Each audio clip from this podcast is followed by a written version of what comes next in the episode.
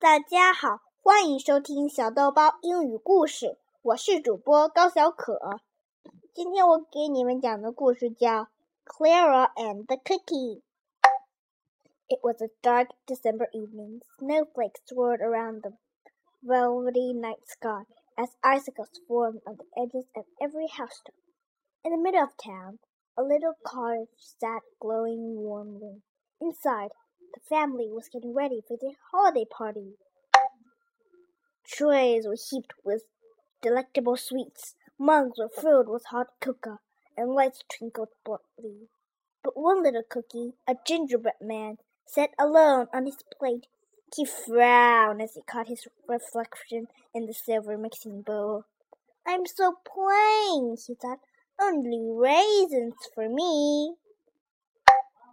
Just then the kitchen door swung open. Mother rushed into the room, pa pausing at each pot and pan to give a quick stir. Clara, the youngest, trailed behind, pulling at Mother's apron strings. May I help with the party, please? Clara asked Mother. Mother's eyes glanced around the room and came to rest on the gingerbread man. Why don't you decorate this little fellow? she suggested. Clara gazed at all the other treats sugar cookies, sprinkles glistening, and a Yule cake topped with tiny elves. How was this gingerbread man to compare? With Clara's help, that's how. Clara gently picked up the gingerbread man and placed him on the kitchen table. First, she said, Every gingerbread man eats icing. Swoosh! She spread vanilla frosting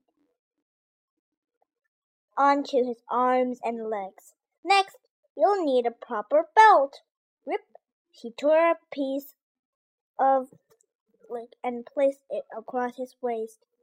Spying a bowl of gumdrops, Clara said, and you'll need buttons too. Plop, plop, plop. She dropped three colorful candy gems just above his belt. Now, Clara giggled, I know just what to do with a cookie as yummy looking as you.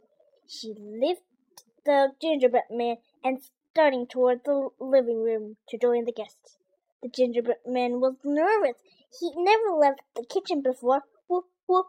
What if the guests are hungry for dessert? he thought. He closed his eyes and held his breath.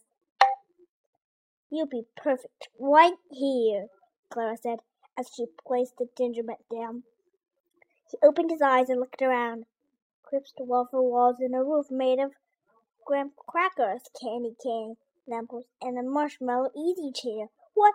It was the gingerbread man house made especially for him. Happy holidays, whispered Clara. The gingerbread man smiled a sweet smile from ear to ear. 我的故事讲完了，谢谢大家。